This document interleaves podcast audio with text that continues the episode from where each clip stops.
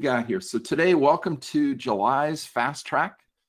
Um, the, the, the, to me, this is a fun class. This is a, if you if you haven't done Fast Track before, um, let me give you a little heads up. You're not going to sleep well tonight if you understand the message that I'm giving you.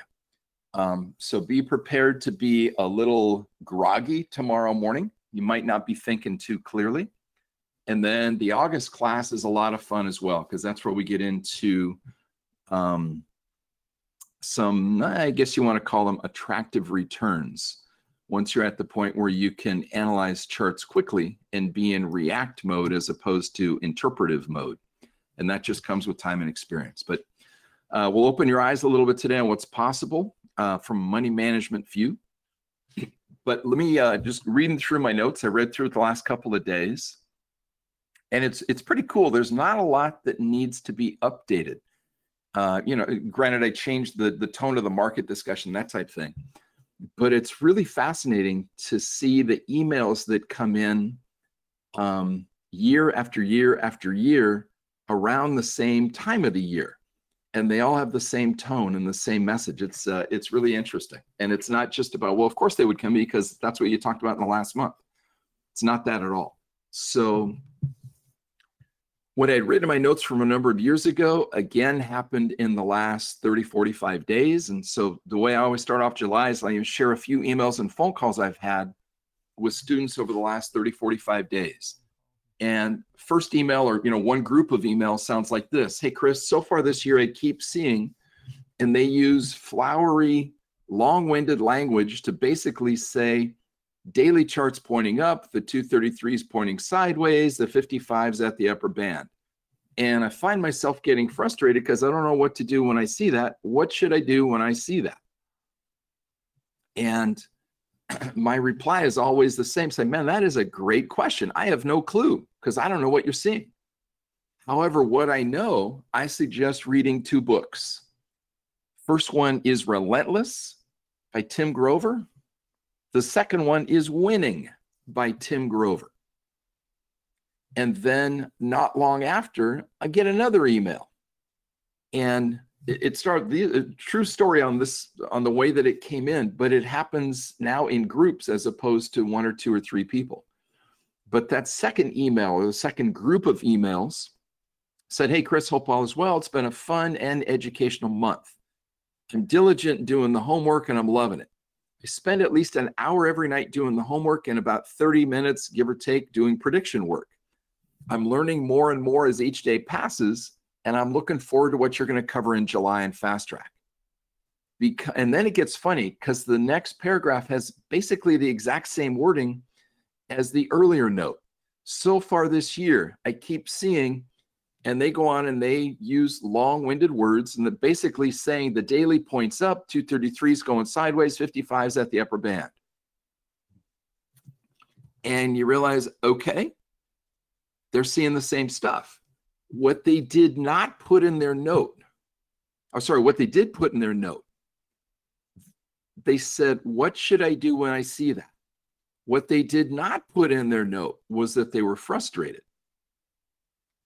And when this first note came in a few years ago, what was fascinating is these two people, whether they're male or female, doesn't matter. I'm going to refer to them as guys, but they might have been female or one of each. They sit next to each other in class.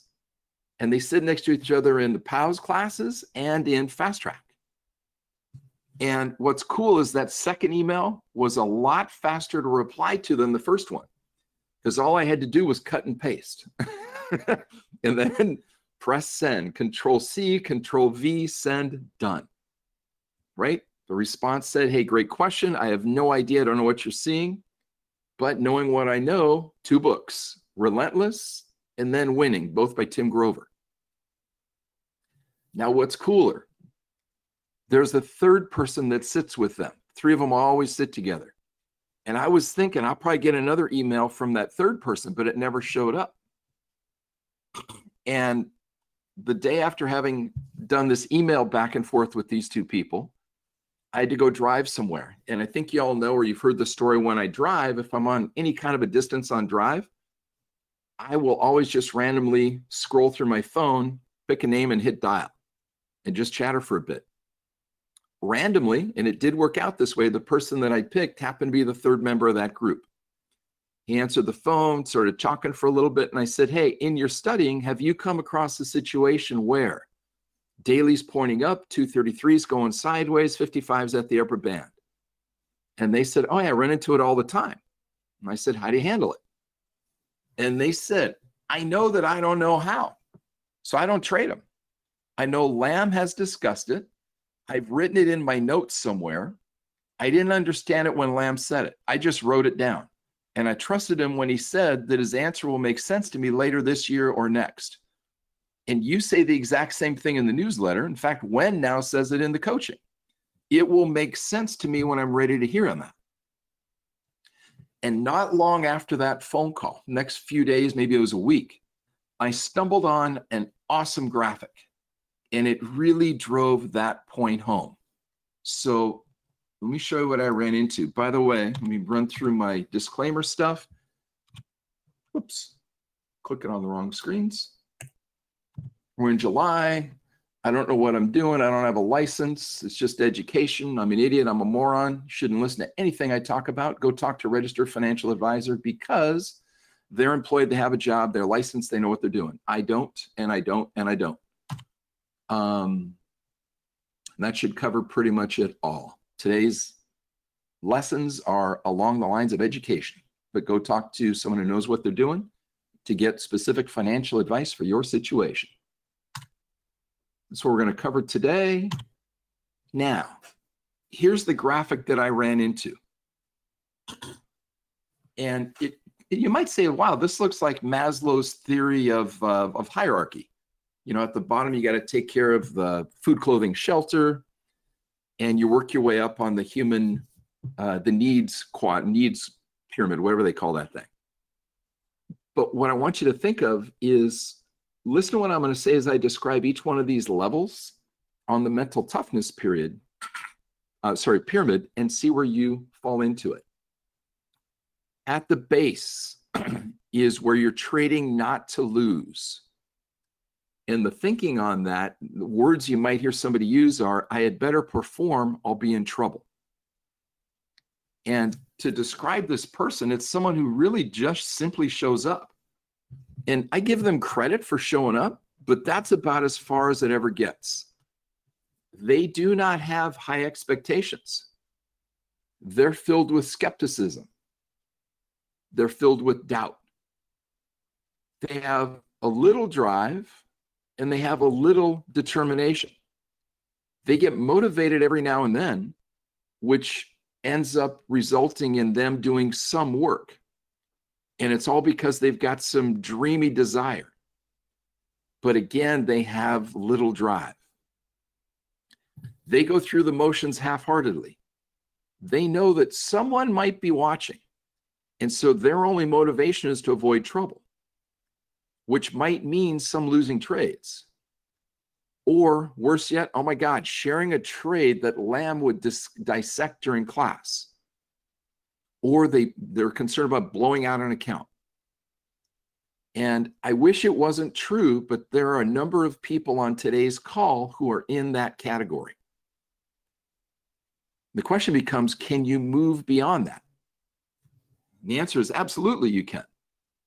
The next level is, for lack of a better word, you're trading to cruise. The thinking is, as long as you show up and do the minimum, you can just keep cruising. That to me is like the person that counts the days on the job that they have until they retire. They're going through the motions. And if you listen to their words, it's really easy to hear them say they're not expecting much. They'll talk of their dreams of climbing higher, but they're not really concerned about it. They're certainly nowhere close to obsessed. To get to the next level, there usually is some kind of belief-altering event that occurs. It can be a variety of belief-altering events. It's not one particular thing, but something happens to some event makes them alter their belief. And it could be maybe that their friend did it, or they had an aha moment on a chart, or they realized something when they were studying the money management strategy or something else, whatever it is, doesn't matter. But when they have that belief altering event, now they move up a level. And now they find themselves in the next level of the pyramid, which, which is, I call trading to improve. And the thinking on that is maybe I can accomplish more than I thought. They now understand that a higher level of success is out there. And they'll say that they want it, yet deep down, they don't necessarily expect to get there. But still, the thought does cross their mind occasionally. Because they've got low expectations, their actions don't align with their desires. Said differently, they want the reward, but they're not willing to pay the price. Right? Everybody wants to go to heaven. Nobody wants to die. Everybody wants to make a ton of money. Not many people are willing to do the work. But that reality is much too harsh for them to hear. So they lie to themselves, saying that they're doing everything in their power to get ahead. But it's obvious that they're not. They'll say they're putting in more time than they really are. Now, some of these people are putting in a lot of time, but they're putting it on the wrong stuff. Remember, five percent of this is how to do. ninety-five percent of this is how to think. And now that person, they keep working at it. And now they bump up a level. Now they're at the trading to compete level.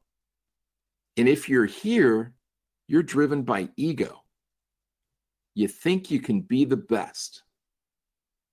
And this person often starts out thinking they can be better than their neighbor. And they soon realize that this is, this is about being the best that they can be. This is not a comparison to your neighbor. So when I say, I think I can be the best, it's not comparing to everybody else. It's being the best for you. To get through this piece of the pyramid, this section of the pyramid, you have got to be brutally honest with yourself. And you've got to look reality in the face. Because you have to understand that there is a difference between truth and fact. Fact is reality. Truth is our perception of reality. And perceptions are subjective. What do I mean by that?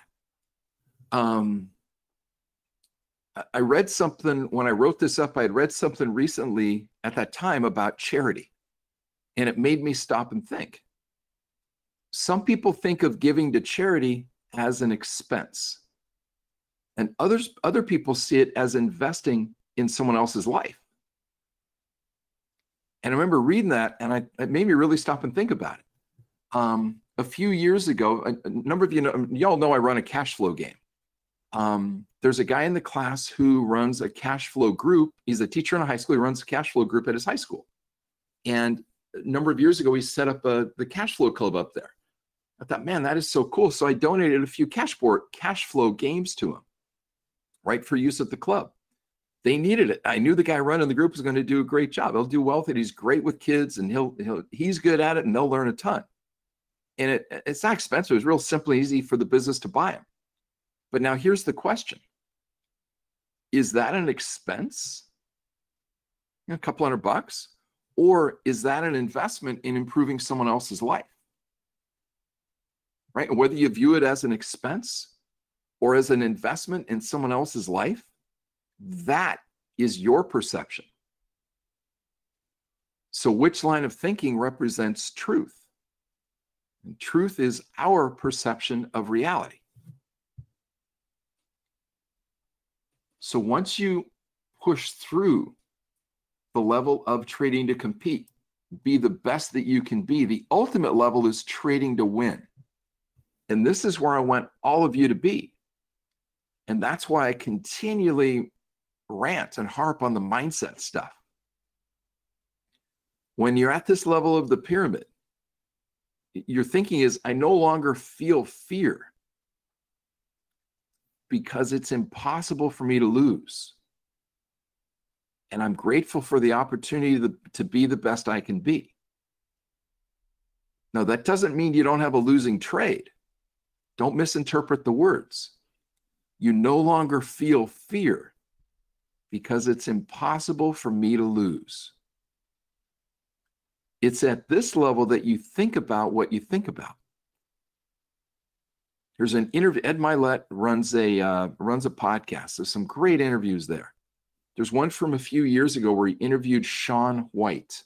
Should we go look him up? Shaun is S H A U N. He's the Olympic uh, snowboarder, the redheaded guy. And in the discussion that Mylett had with him, White said that each time before he drops into the half pipe doing the, the snowboard stuff, he knows that he's either going to win that event or he's going to learn something. And he views that event as his chance, his opportunity to show off what he can do. At that level, you treat trading the same way as Shaun White treats the half pipe. You only get into a trade if you expect to win. And it's almost like you're showing off to the market maker, because when you show up in a trade, you win. And for those occasional trades that don't win, you're actually surprised that it wasn't a win, but it's okay, because now you have one that you can study to see what you can learn from that trade that didn't work as you expected. When you're at this level, you're brutally honest with yourself, and you've got no issue with looking reality in the face. You err on the side of over-practicing and over-preparing, and you realize that you've got to be doing, viewing this from an objective reality. Otherwise, you are in trouble. And lying to yourself has no place in your way of thinking. You got to ask yourself every day, are my habits, my actions, and my behaviors in line with my vision for my future? A different way of saying that, before you do anything, you got to ask yourself, will this make me a better trader? Somebody made, in fact, they'd sent them to me a couple years ago, they made uh, those little rubber bracelet things, right, where people put sayings or mantras on there, and theirs said W T M M A B T. W T M M A B T. Will this make me a better trader? Now, looking at that mental toughness period, uh, pyramid, it doesn't matter where you currently are on the pyramid, and because it's possible and very plausible that you progress to the top level of the pyramid. The people at the top of the pyramid, they are mentally tough. There's no doubt about it. The question becomes, when will you decide to become mentally tough enough to do what it takes? And I can't answer that for you. That's an internal discussion that you've got to have with yourself, and you do it on a regular basis.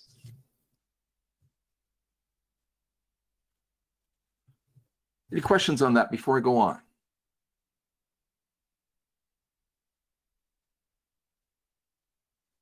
Is that helpful? This is where it sucks to do a webinar. Very, very helpful. Cool, cool. Yes, very helpful. All right, did I go too fast? Hopefully you can keep up with me. Chris, I had a quick question about the uh, the top portion, that line with the quote. Sure. So um, I no longer feel fee- feel fear because it's impossible for me to lose. And that's in regard to, if you win, you're, you're confident in your analysis to win, but even if the trade doesn't go in your direction, you still don't lose because you learn. Yes, exactly. Perfect. Yep, you got it. And Tim, what that really says is you're doing the trade because it meets your criteria. The results are going to be the results. You have no control over that. You just know that you're going to execute it properly, right? When it hits your profit target, you're out. And if it hits your, or your loss target, whichever one it hits first, you bail. And then you go find the next victim.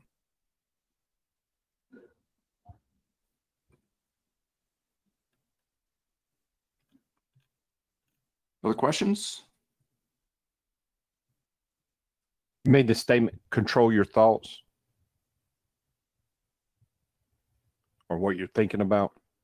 Uh, you think about what you're thinking about. Yeah, you can't. It's it, it. it's tough That's to it. control your thoughts. I mean, your thoughts are like, you know, trains that come in and out of a train station. They're just random. But Wayne, what you do, what you control is you control how you react to those thoughts. Great, thank you. Easy, the the parallel I've used with people. Wayne, have you ever been to Europe? Yes. Have you been in a train station in Europe? Yes. And what happens is you'll sit there and, you know, hopefully they speak the language that you speak when they're there. But you'll hear the voice come over the, the P A system and it'll say, uh, train arriving on platform number two from such and such a city. And it's not the train that you want, right? Because you, you're there early and you hear that city that it's coming from and you might think, wow, that's a great, that's a shithole city, man. I want to be from, I want to be coming from. This is a great place to be coming from, right? You want to be there. And then you'll hear the announcer will come up next and say, next train departs for, you know, a different city.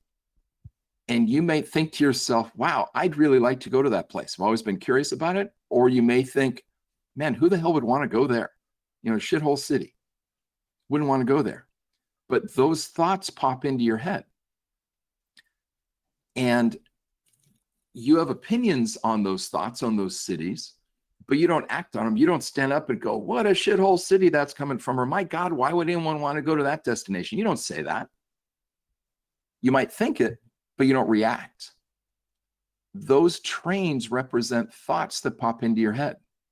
Sometimes those thoughts come from a very positive place. Sometimes they come from a negative place. And sometimes those thoughts lead to a negative place, right? A shithole city you don't want to go to. Or sometimes they lead to a very positive place, right? Some nirvana, very interesting, historical, fun to visit, whatever it might be, city.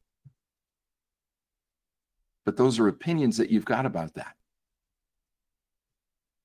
But you don't need to react to them. But you're aware of what you're thinking about. Does that make sense?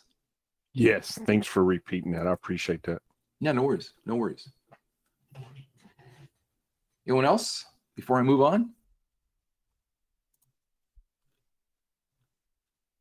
Hey, Chris, um, I wanted to ask you about the trading to compete level. Um, because uh, I guess at first I kind of thought, well, I don't, you know, I, I don't really think of myself as competing against others, but but I think the thing that's jumped out at me reflecting on this is they when you talk about it, it's not about comparing to anyone else and being the best you can be.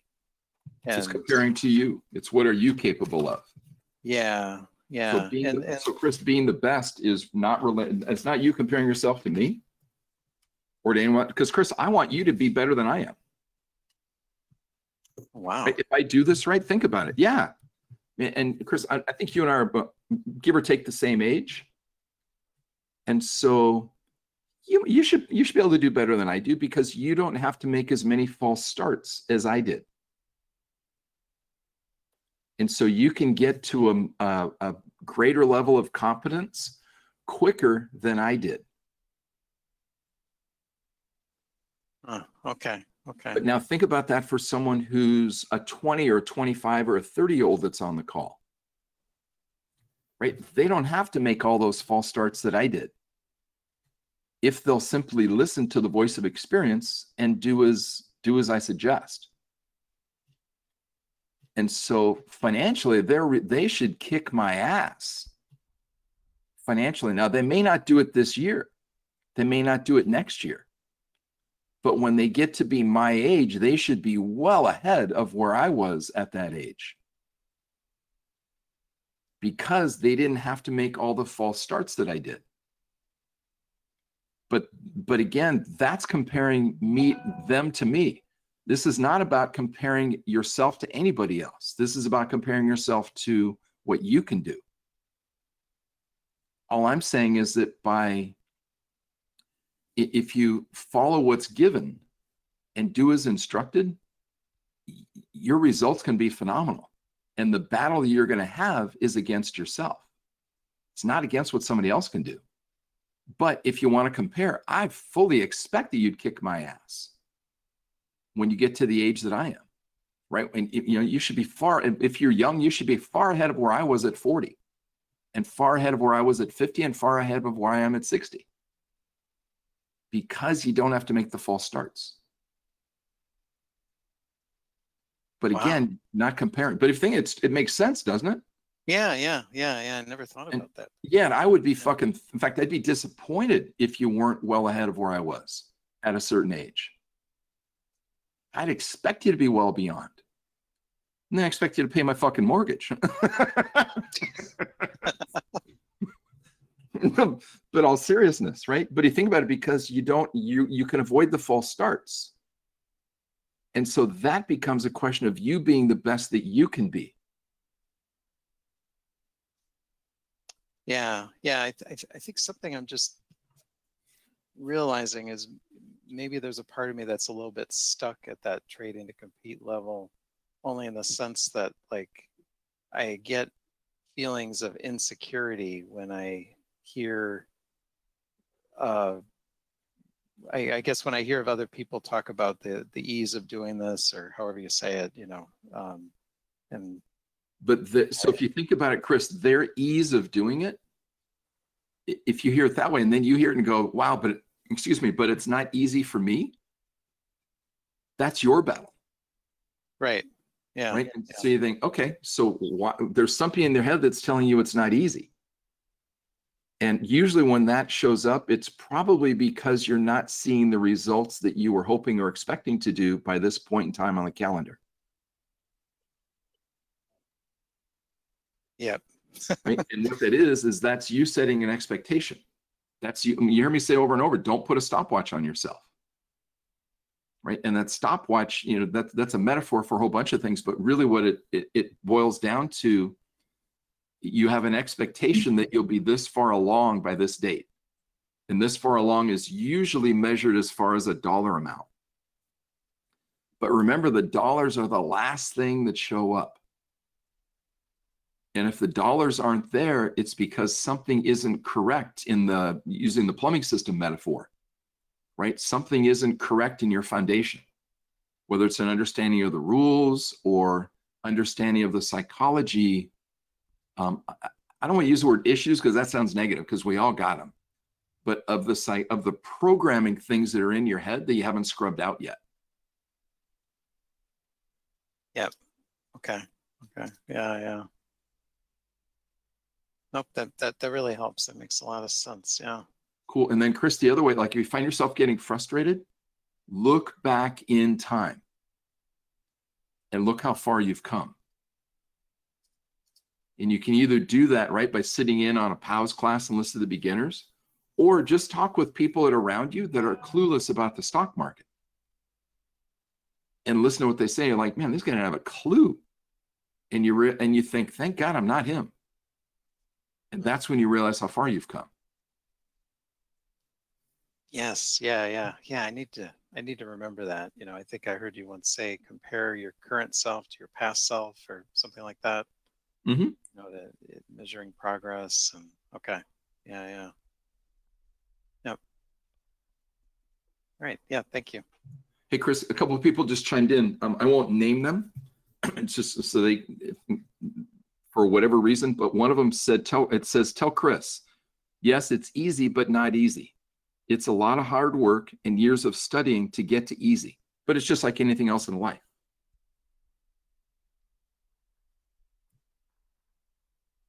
Okay. Yep. Yep. Well, and, yep. I, and I could, I could see that in the sense of like the, um, how do I say it? But it's, it, It, you know, the consistent execution and some of these things are, are I'm, it's like if I compare current to past, I'm, I'm, I'm far better, you know, it's just far better than I was, um, you know, it's, but, but yeah, it, it's, I don't know. It's, I guess it's like you said, it's kind of like steady progress and things like that. Mm-hmm. Um, so, yeah. Chris, the other thing, somebody typed in one here too, and they said, ego is equivalent to taking on Rambo. Those of you that are too young, don't know Rambo is, think of an M M A fighter. and his comment was, why do it when you don't need to, to get to your desired place? Okay. Right? Your ego, your ego is a bastard. But why fight it? Because you don't need to. Hmm. Okay. Wow. Yeah. All right. No, thank you. You gave me a lot to think about. Yeah. That's good. Cool. Very cool. You're welcome. Thanks for chiming in. Other questions, comments before I move on? Chris, Chris, I have, a, I have, I have one for you. Uh-huh. I remember during the pandemic just listening to all your podcasts that you and Lamb did, and the ninety-five five ratio. And this is just another example for me on how so imperative that is. And when you just brought this triangle up, I was thinking, for example, when I go to church, you know, on a Sunday, and I'll hear an amazing sermon, and I want to take something from that sermon and have it impact my week or change my actions during the week. And the next thing you know, Monday morning comes along and I almost forget about it and I don't make a change. And what I'm, where I'm at now, understanding the ninety-five five ratio and how important mindset is, sometimes when the market opens, I almost forget it, and I turn into the the inverse of that formula. And it's how, all of a sudden I'm ninety-five percent how to do and five percent how to think, and I almost forget it. Maybe you guys will touch on it in the psychology course, but it gets really frustrating for me at times. It's almost like I forget how important the mindset is when the market opens. Um, how's your, so, so the first thing is, welcome to Money Church. There you go, yeah.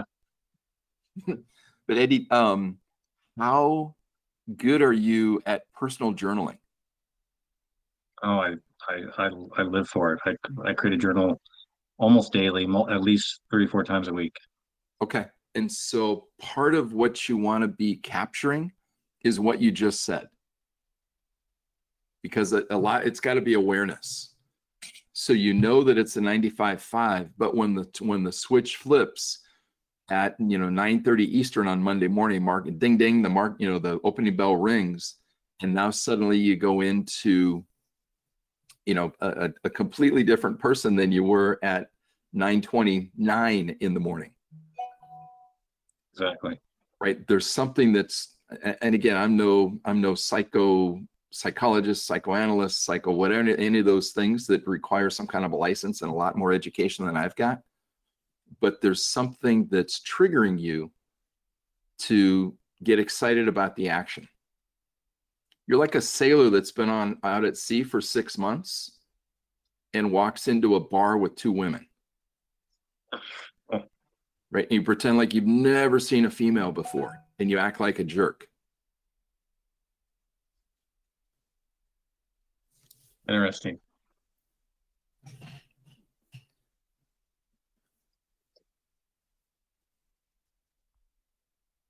I like that metaphor. Thank you. No problem. And I realize, you know, that this is the, it's the weirdest position to be in.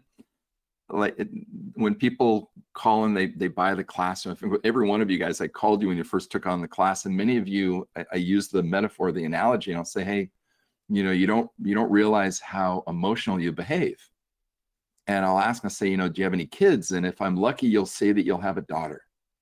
And, the, you know, if I'm really lucky, then she'll be, you know, at least six, seven, eight years old, hopefully in the teens. And I'll ask and I'll say, do you remember at some point in your daughter's history, as you go through the child raising process, you ever notice that there's some days, and and I don't have a daughter, I have a son, and he behaves the same way, but friends that have daughters say it's even more exaggerated on the hormonal curve, where first thing in the morning, everything would be going great. And then you don't know what happens, but the clock changes like one minute to the next. And suddenly that little person that was just, you know, a, a bundle of love six, you know, fifty-nine seconds ago is now like the devil child. And you think, what the hell happened? They become this ra- raging nut. Um, And I'll I'll ask the, the student, I'll say, you know, do you, where do you think they get that behavior? They get that from mom or they get that from dad? And the guys will always laugh and go, well, it's probably me. I say, no, it, it's not probably, it is you. because you don't realize that you behave like a twelve-year-old prepubescent teenage bitch. And they'll, they'll pause and they laugh. I go, yeah, it's pretty crazy, right? Here I am, welcome to class, and I call you a bitch. But you don't realize how emotional you are in your actions. You can see it in others, but you don't see it in yourself. And so, Eddie, I don't know what, what word I used. I, I used something just to describe you. I didn't use the word bitch, but it was something along the same lines. And it's interesting, right? When I say that to somebody, I'm never ever trying to attack. But it's like, man, you can call someone, you know, some really horrific terms and they go, wow, you're right. that's, that's amazing. And all it is, it's the thoughts and the words in your head that are bouncing around and you're acting upon them. Yeah. And you don't realize it. And it shows up in your trading.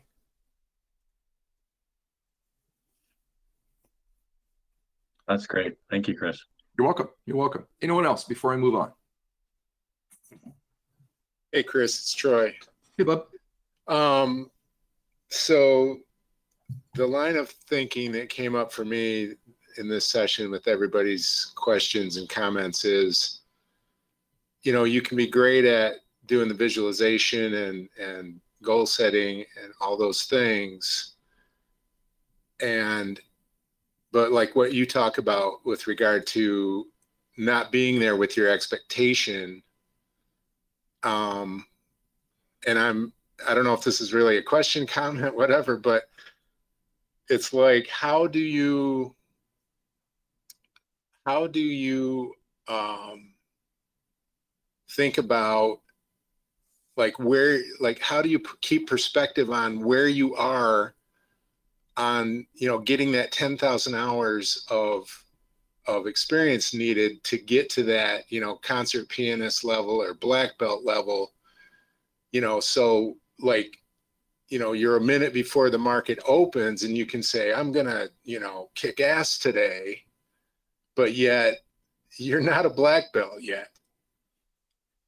And but, so, but, but your definition of kicking ass, if it's around money, that's wrong. If it's around executing the process, then that's right. There's a, I'll give you an example. Yeah. There's a yeah. couple, couple chi- things that chimed in. There's a guy on the line who is a, I don't know what his title is, somewhere up in the management chain at a major refinery in Southern California. And this thing takes up, a, you know, a few square miles of acreage right in the middle of a very heavily populated area. And over the years, they've had issues where there will be sometimes minor things that go on, and they've had some major ones, right? Where they have, you know, big explosions or whatever kind of stuff going on. Part of his job is the the startup of the startup of any one of these multi-bazillion dollar refinery type machines. And they've got a checklist that they run through every time when they bring this thing up, and they run through it every time when they power it down. And in that power up sequence, and it's, you know, very similar to when you have when uh, a pilot is getting ready to depart on a plane, they've got a, a pre-flight checklist that they go through. You know, are the wings attached? Or, you know, all what I don't even know the questions on there. But you've got the same thing with this major refinery. And if something isn't correct, they stop and they've got to fix the issue, because if they continue on the power-up sequence and ignore the red flag or the, the red warning light, could either be a major financial expense and or there could be a catastrophic explosion and lives would be lost. So they go through um, a predefined power-up sequence and they do the same thing on the power down. You should have something similar for yourself in going into the market.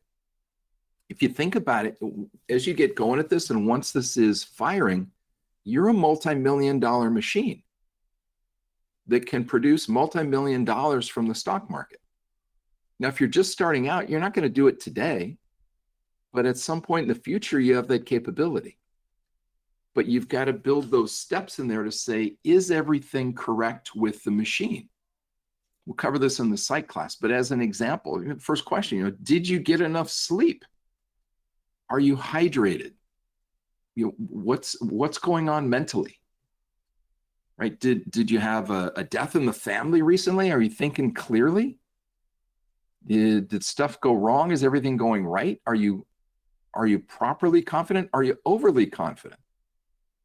Right? These all these checkpoint things that you need to go through. And Eddie, that might help too, to go through that pre-market routine checklist to be sure to kind of ground you just before the opening bell rings. So now that when the opening bell rings, you aren't acting any different than you were a couple minutes ahead of time. Just now that you have the opportunity to buy or sell. But mentally, you're in the same spot you were five minutes earlier, just that now when you press the button, it can be for real. Troy, does that help? I'm not sure if I was going down the right path for you.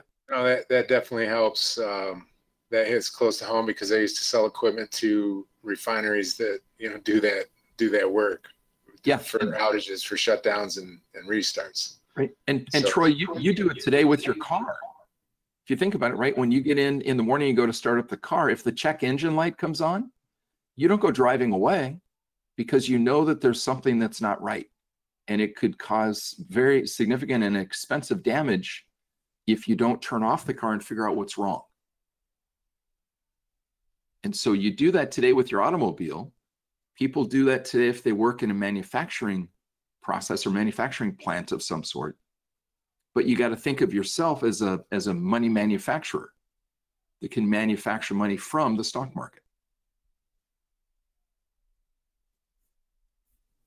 Thank you. You're welcome.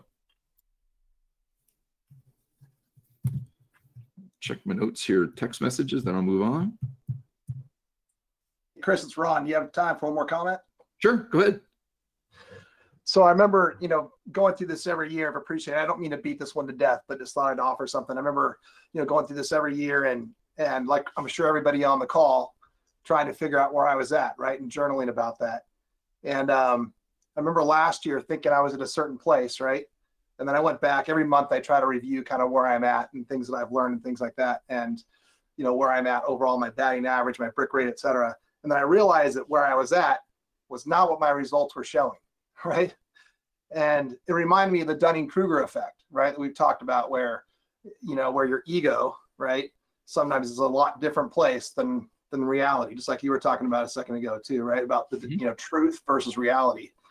And it made me think, wow, you know, it was a good, a good double check for me. I, I know I love the Bill Parcells quote, uh, the N F L football coach, who says, "You are what your record says you are," right? Because we can lie to ourselves and think, ah, well, I got unlucky there, or this wasn't so great there, or I had this thing going against me, or whatever. But the bottom line is, you are what your record says you are, right? So my the, my takeaway last year and thinking about where I was at and the reality was, I gotta, I gotta.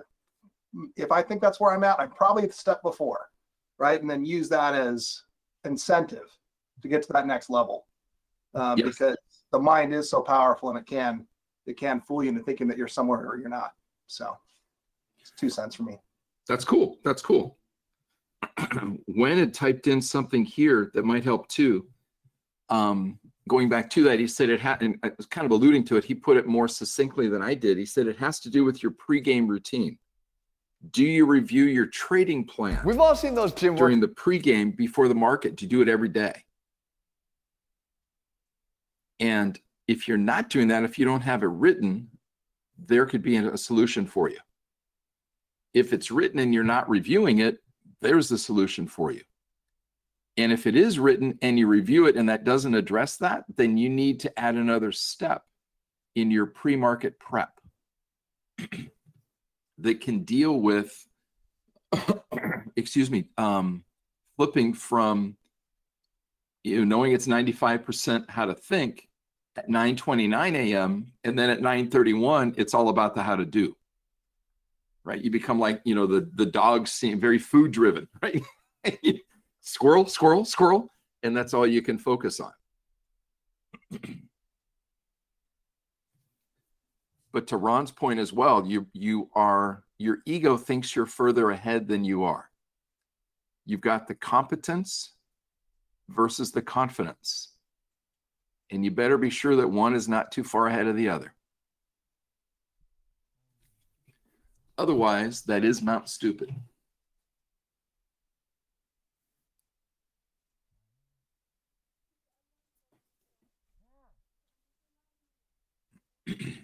Uh, somebody typed in this, say, hey, do you have, kind of off topic, do you have any key insights to share based on discussions or observations during the mixer?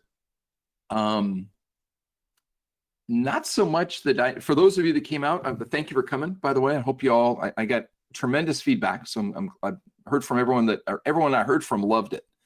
Um, a number of people had never been to one before, and they walked in at some point, they walked to me with eyes open saying, oh my God, this is not what I expected. This is phenomenal. Um, but it's not so much the, the insights, I guess, that I got. You know, I, and I was chatting with anyone that would come up to me, but if you notice, I would chat for a few minutes and I was always trying to steer you towards somebody else and not trying to brush you off, but really the objective is for you to be there, is to connect with others. Um, so hopefully that was helpful. I know, John, do you have any key insights that you got or observations from being there? Yeah, that, I wasn't prepared for that question, but yeah, I was blown away. It was my first one. I've been basically a COVID student, so I've never been face-to-face with PALS or Fast Track, never been to a mixer. I was blown away. It's um, I told you ahead of time that uh, you had given me encouragement to go, and I thought, well, I've got a lot of reasons not to go. It's inconvenient, it's kind of out of my comfort zone. And then you and Wen both said, well, that's reason to go. If you want to grow, if you want to get to where you want to get, you need to do the inconvenient things. You need to move out of your comfort zone. So I, I loved it. I met a lot of spectacular people um, at all levels, people who, you know, were further ahead on the path, people who were just starting the path. Um, yeah, I brought my daughter, and she and I, we uh, drove back about seven-ish hours on Sunday back home. And she and I talked the whole way about the people we met, the ideas we got, the things we're going to do differently. The um, it was it was a powerful experience. What did she walk? So John, cool. Thank you for sharing. What did she walk out with?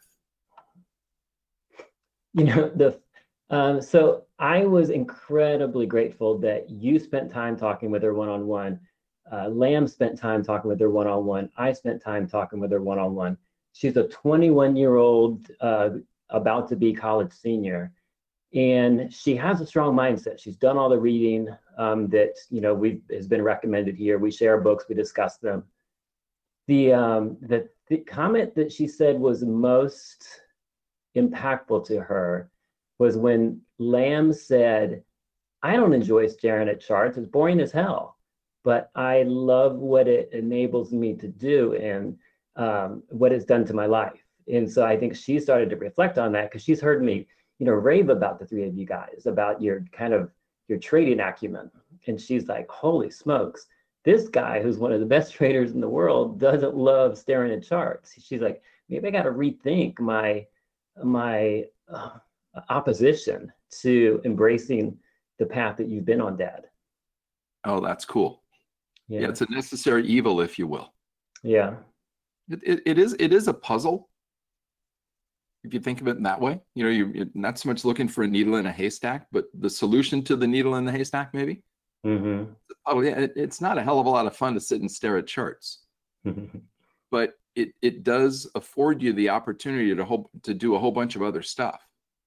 Right. John, does she study business? What is she studying? I can't remember. She wants to be a published author. She's studying creative writing. Okay. Cool. Yeah, and I've told her, perfect profession. You you take care of your financial needs, and you can spend all the time you want. You know.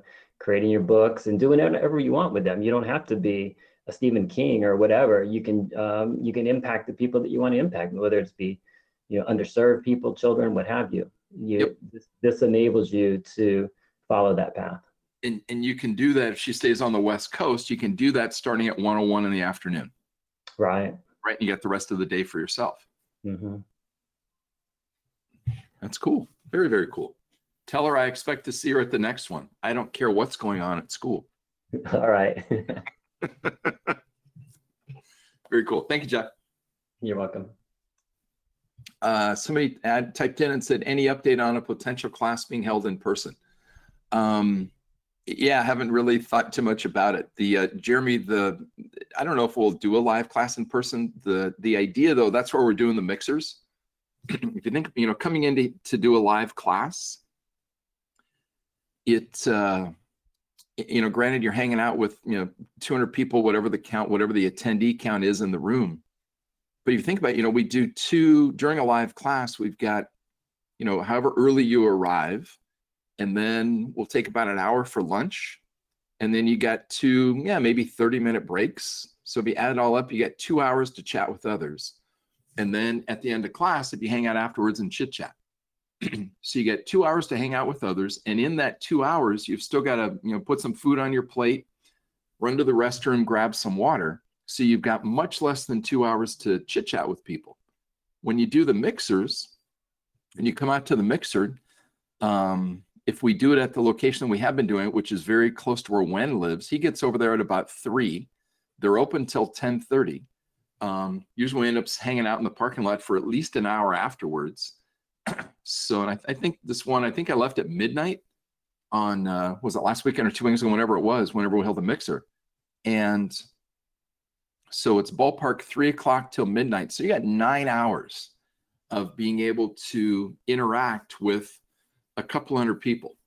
And to me, that is much more helpful, I think, than coming into a live class and watching my lips flap as opposed to just listening to them when you're sitting um, sitting at home on the webinar. So I, I think actually the mixers have more value as far as doing the interaction with folks than actually doing the live class. So just, just my two cents. Oh, cool, Jeremy, you're welcome. All right, let me keep on going. If somebody's got something, just chime in or we can come back to it later on. Uh, market update. Last text comment in here.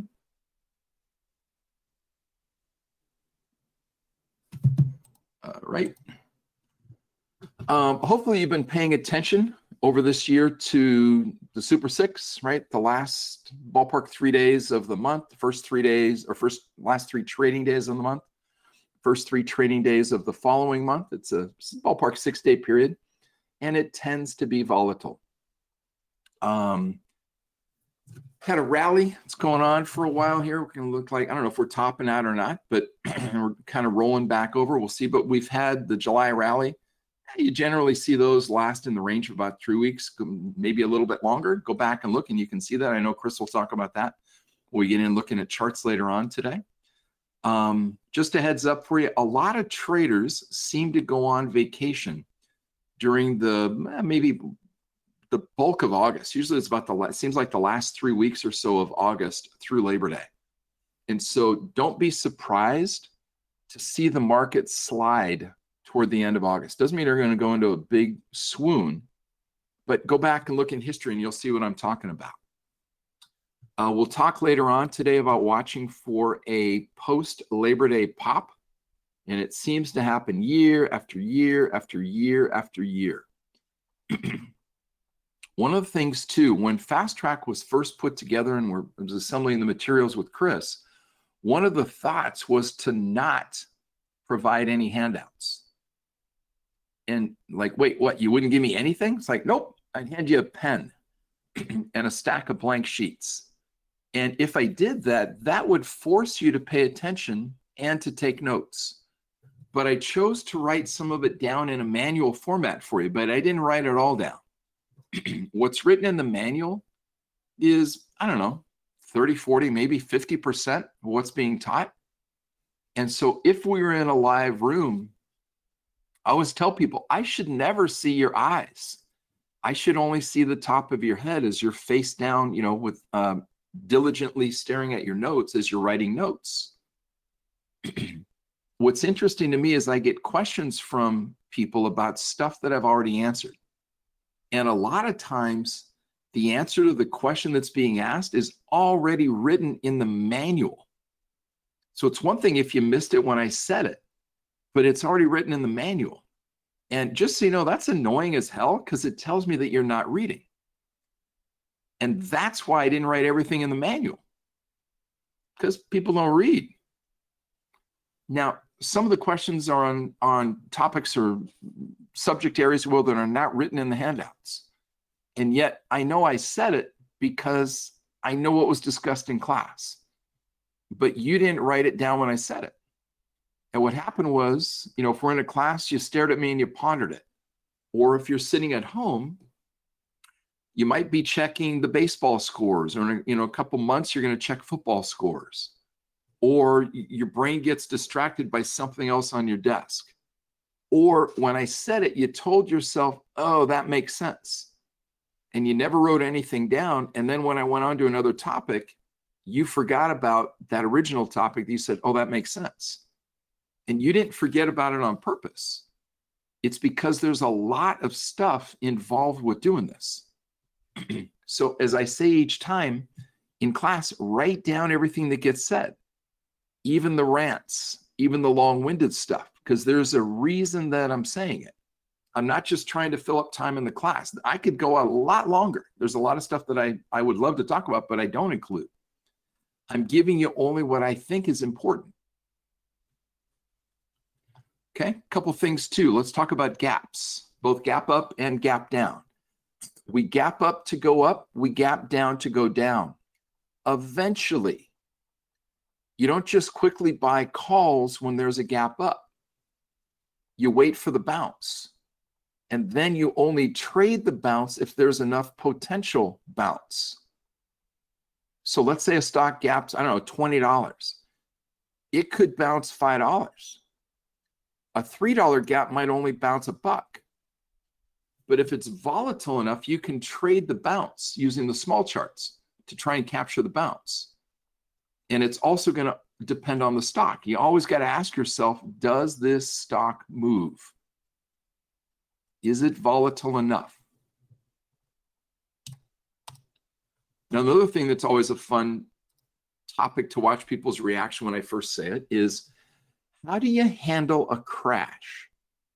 And I want you to pay close attention to what I'm about to say, because it's a very different way of thinking that one might typically hear. In your trading career, you are going to witness a stock market crash. How does that sound for optimism? I know you're going to witness a crash. And in a crash, you will not be able to participate unless you're already in. Now think about what I just said. I'm saying it's going to be nice to participate in a crash. If you're already in puts, it's a great thing. But if you're not already in puts, you will not be able to get in and make money. Let me say that again. If you're not already in puts during a crash, you're not going to be able to get in and make money. And the reason why is there's not going to be legitimate bid-ask pricing for you to be able to place an order. Because the flood of orders, coupled with a, a very fast and a very steep decline, leads to the market maker being unable to keep up with the orders. If you're not already in, you're not going to be able to participate. And if you try and get in at those prices, which are going to be unknown because the market can't keep up, then you're going to hurt your account balance. Because if you go in with a market order, you have no idea what the price truly is. They could be minutes behind. So what that says is you never, please highlight this. I bolded it for you, but please highlight it in yellow and red. Never place a market order during a crash. Back in nineteen eighty-seven, if you had called your broker, you would have gotten a busy signal. Fast forward about thirteen years. In May of two thousand ten, there was a flash crash. That's what they called it. And the market was already down about three hundred points. And then within five minutes, it dropped another six hundred points. And then it recovered most of that six hundred point decline within about twenty minutes. Go back and look, you'll see it. And go look at the Dow and the S and P. Well, the Dow is one that had the six hundred point drop. You can see it on the S and P as well, back in May of twenty ten. I had been in a put trade when it was dropping, and I closed it when the market was down about three hundred or so. And I was talking to Lamb on the phone. He was in the car. He was still working. And then I noticed that the Dow was suddenly down six hundred, right? Just like, bam, it just dropped really quick. Talking to Lamb, said, dude, got to go. You know, there's, it's like rules of surfing, right? If a good wave comes, you can stop your discussion right in the middle. There's no, there's no harm. There's no foul. You take off, you chase the wave. And so Lamb and I have the real, I got it now with Wen too. If we're talking, something's going on, I go, oh, got to go. You just hang up the phone. and you're going to go jump and, you know, see if you can get action on that. But I hung up on him and I watched the market fall to down almost nine hundred. And then it rose really quick. And I was trying to place limit orders on a few stocks, but I couldn't get filled.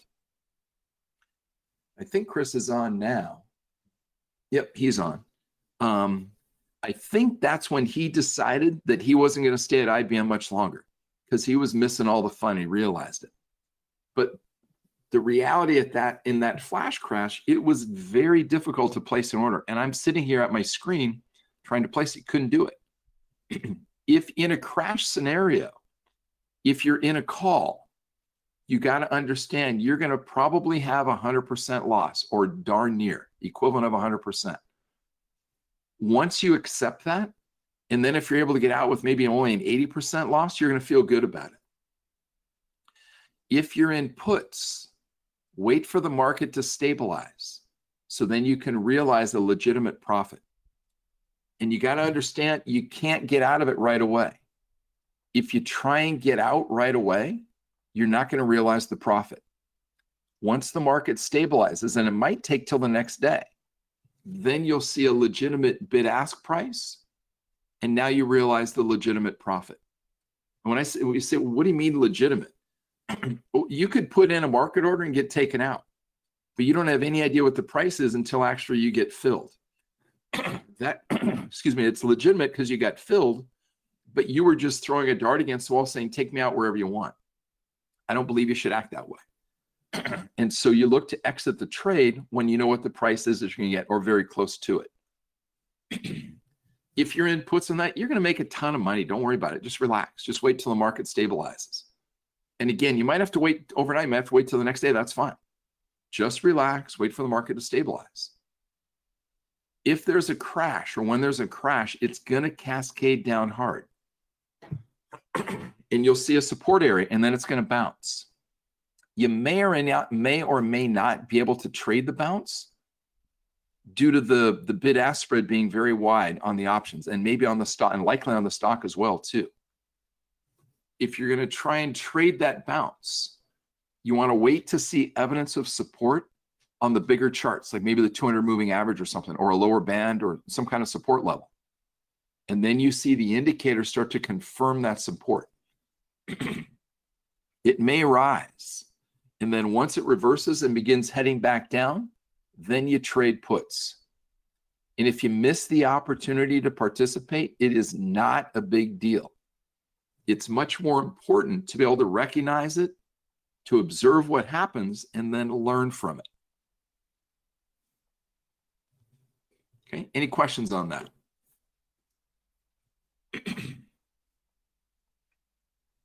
Um, Eric typed in, he said, do the rules for these crashes apply to sector crashes, like what just happened to regional banks a couple months ago, or is it the overall market crash? Um, Eric, I'm speaking more on the overall market crash. You may see, for example, with the banking sector like that, you're going to see where it's difficult to get bid-ask or a reasonable, uh, an accurate bid-ask, but I'm talking more about when the entire market is cratering. And it's it's almost impossible to get a Um, a fair, not a fair price, a known price on anything in the market. And that's where you just have to sit back and wait.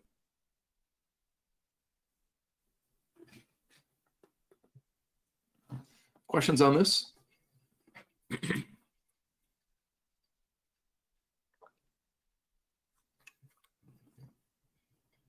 Cool stuff. All right, let me keep going. Thank you, Chris, for answering that. Oh, you're welcome. Oh, you're welcome.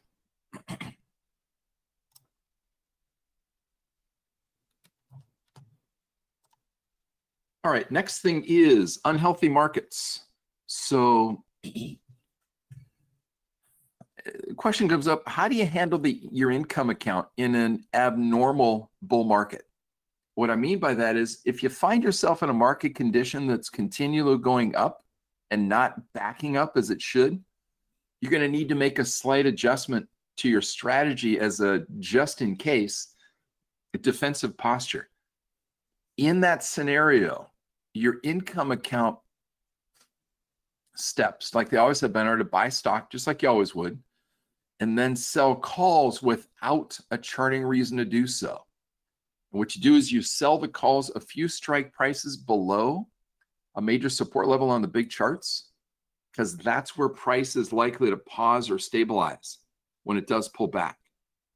So for example, you buy stock using a normal entry criteria. Stock rises, I don't know, five percent or so from your entry point. And the charts aren't necessarily signaling that it's finished rising. But what you could do is sell the calls a few strikes below major support on a big chart. And if the stock does come down, it will fall, and it should initially stabilize at those support levels. And after that initial drop, those deep in the money short calls, that you, the calls you shorted that you sold, they've got a strike price that is below that support level, which allowed you to capture most of that down move. And then at that point, you assess whether or not it makes sense to buy back the short calls. If price does bounce then from some support point before hitting your strike, you'll have the opportunity to buy back the calls. And then you let the stock bounce up a bit and sell the stock, close the position entirely. No reason to panic, no reason to be afraid. You got to understand though, a healthy market goes up and down. And you should be cautious when you see a market that just goes up, continual up and up and up. It's not healthy. And it's very challenging to trade in that kind of environment. And the reason is, when you don't have any kind of normal pullbacks along the way, eventually the market will do a pullback, and it'll be a scary pullback when that full, when that pullback does finally happen. And you don't know when it can happen, which will give you cause for concern. But now, Fast Track Dude, and I told you this, there's no reason to be scared, because with your understanding, your preparation, and your awareness, there's zero reason to be scared. You just follow all the rules like you always do.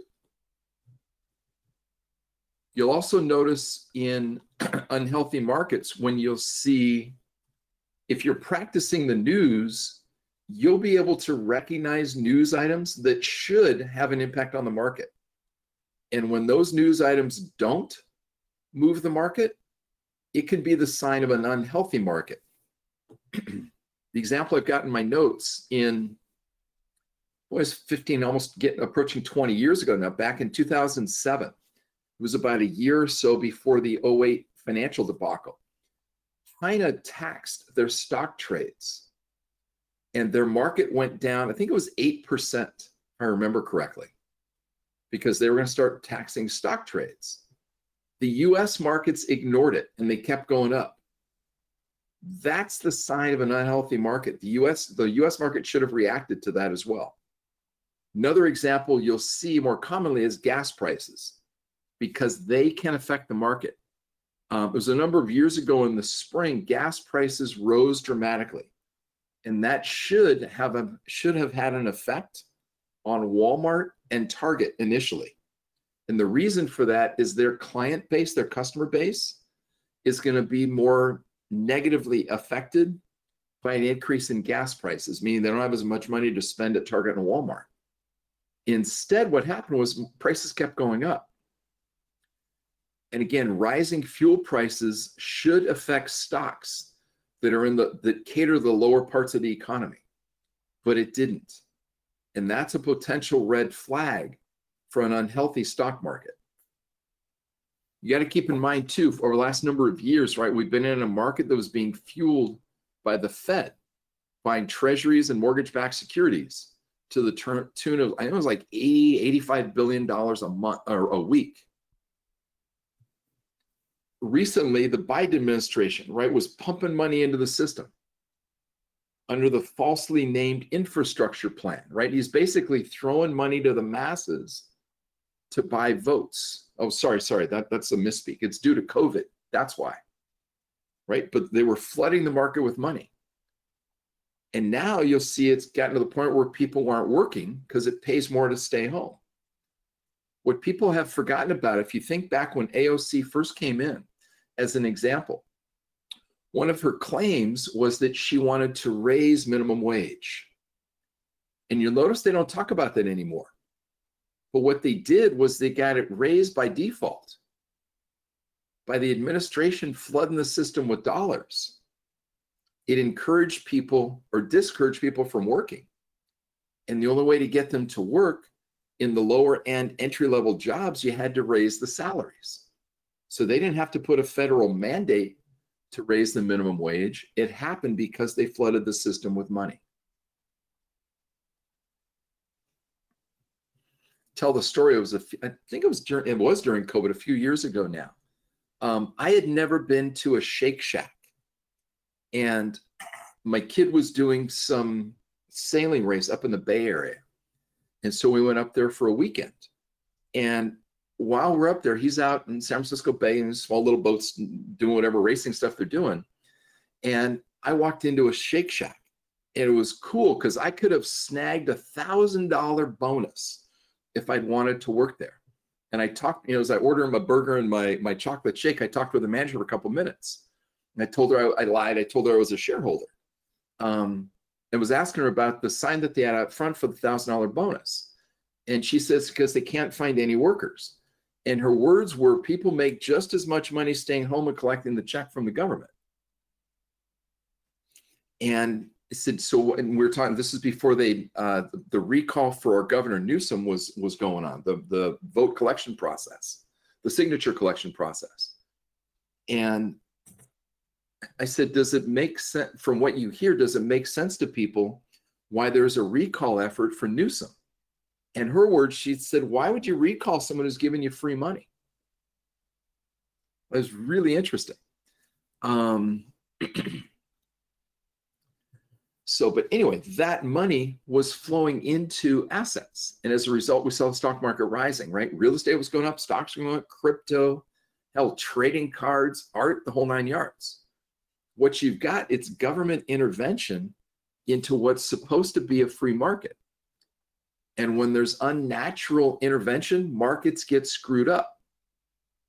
Those dollars have to find a home.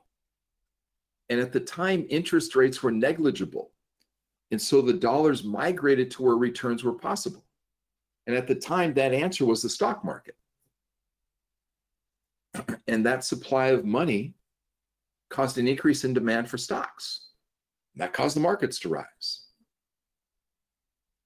And so then the concern became, hey, what happens when the spigot gets reduced or turned off? Right? And now you'll see, now you've got interest rates sitting, you can get T-bills you can get for I think five and a quarter is what I, five point three I think is what I got last week for the next tranche of T-bills, right? A year and a half ago, maybe less, they were sitting down in the two range, if not lower, two to three. It's very interesting, right? So you always want to be aware of, as you start listening to things, and it doesn't matter what side of the political aisle you sit on. Just understand when, when you hear administration, whether it's Republican, Democrat, doesn't matter. When they're pumping money into the system, the money has to find a home. That lines up with the next topic, which is cog- cognitive dissonance. And it's an important concept that applies to behavioral finance. You need to be aware of your biases and your tendencies. And you got to deal with them when you're trading. And that term is cognitive dissonance. As an example, if you're pessimistic about the economy, or if you're doubtful that the jobs market is truly as quote unquote good as the Labor Department would like you to believe, that skepticism is going to show up in your trading. You might see the market running north, but you've got it in your mind that it should be heading south any day now. But that day may not come for a very, very long time. Because you always got to remember, the market doesn't care what you believe. It doesn't matter. And it's just like the rain doesn't care whether or not you get wet. Don't let your emotions, don't let your opinions get in the way of your understanding of the market. Otherwise, you're going to get swept away. Right? When you get a big, long move up in the market, you want a pullback, right? You need it to be a few weeks long if you've had a long, protracted run. right? You want to see some down, then bounce up some, then down some more. That's healthy for the market. Got to be aware of that. Because if it if it doesn't do the healthy pullbacks, when it does do a pullback, it's painful, and then it creates panic. And now you get it. You may have opportunities, but it's different issues you got to be worried about or be aware of. Next thing to talk about is we're, you know, we're now in latter part of July. We get August, September, and then we'll come into the fall season. Retail stocks often rise in the fall season. You go back and look at this, and you can see the high-end retailers tend to move first. They start off earlier in the fall season. And then the lower-end retailers tend to move a bit later during the fall season. And so you want to be aware of that, and you plan properly so you can participate in a retail trade September, October timeframe. The entry rules are the same as always. And assuming that there is an entry, don't stress out about knowing which stock is the right one. You'll be able to figure that out in January with twenty twenty hindsight. But do try to choose one. Um, you will have just completed your refreshed watch list of moving stocks in September. And so it should not be difficult to pick a retail name. And some years work better than others. You say, well, what do you mean I'm going to have to redo my watch list? You're going to have to redo your watch list. It's part of the effort for Fast Track. I'm going to give you one, you know, in middle part of September. Everybody on the on today's call or in, in Fast Track will get an updated watch list. But you want to take the time and do the effort on your own part so that you know how to do it. You have an idea what to look for, and then you can compare your results to the one that I come up with. In the retail trade, yeah, usually expected to be over, eh, give or take the tenth of December, something like that. Usually runs for the first third of the month if it's going to. In the first week of December, C N B C typically will start predicting which relay, which, which retailers will move between then and Christmas. And the public will get excited when they see that the malls are busy, where they hear that Amazon is, you know, shipping more than they had in the past. At that point, the trade is likely over. And so you sell them your shares. And typically those few weeks before Christmas can yield trades that show up on the smaller timeframes. But on your charts, you want to study the retail stocks around the fall winter season so you get a better understanding of how they move and when they move. Hey, Chris, are you on?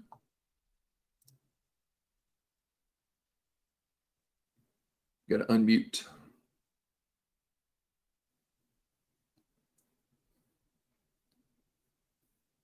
Eh, he may have walked away.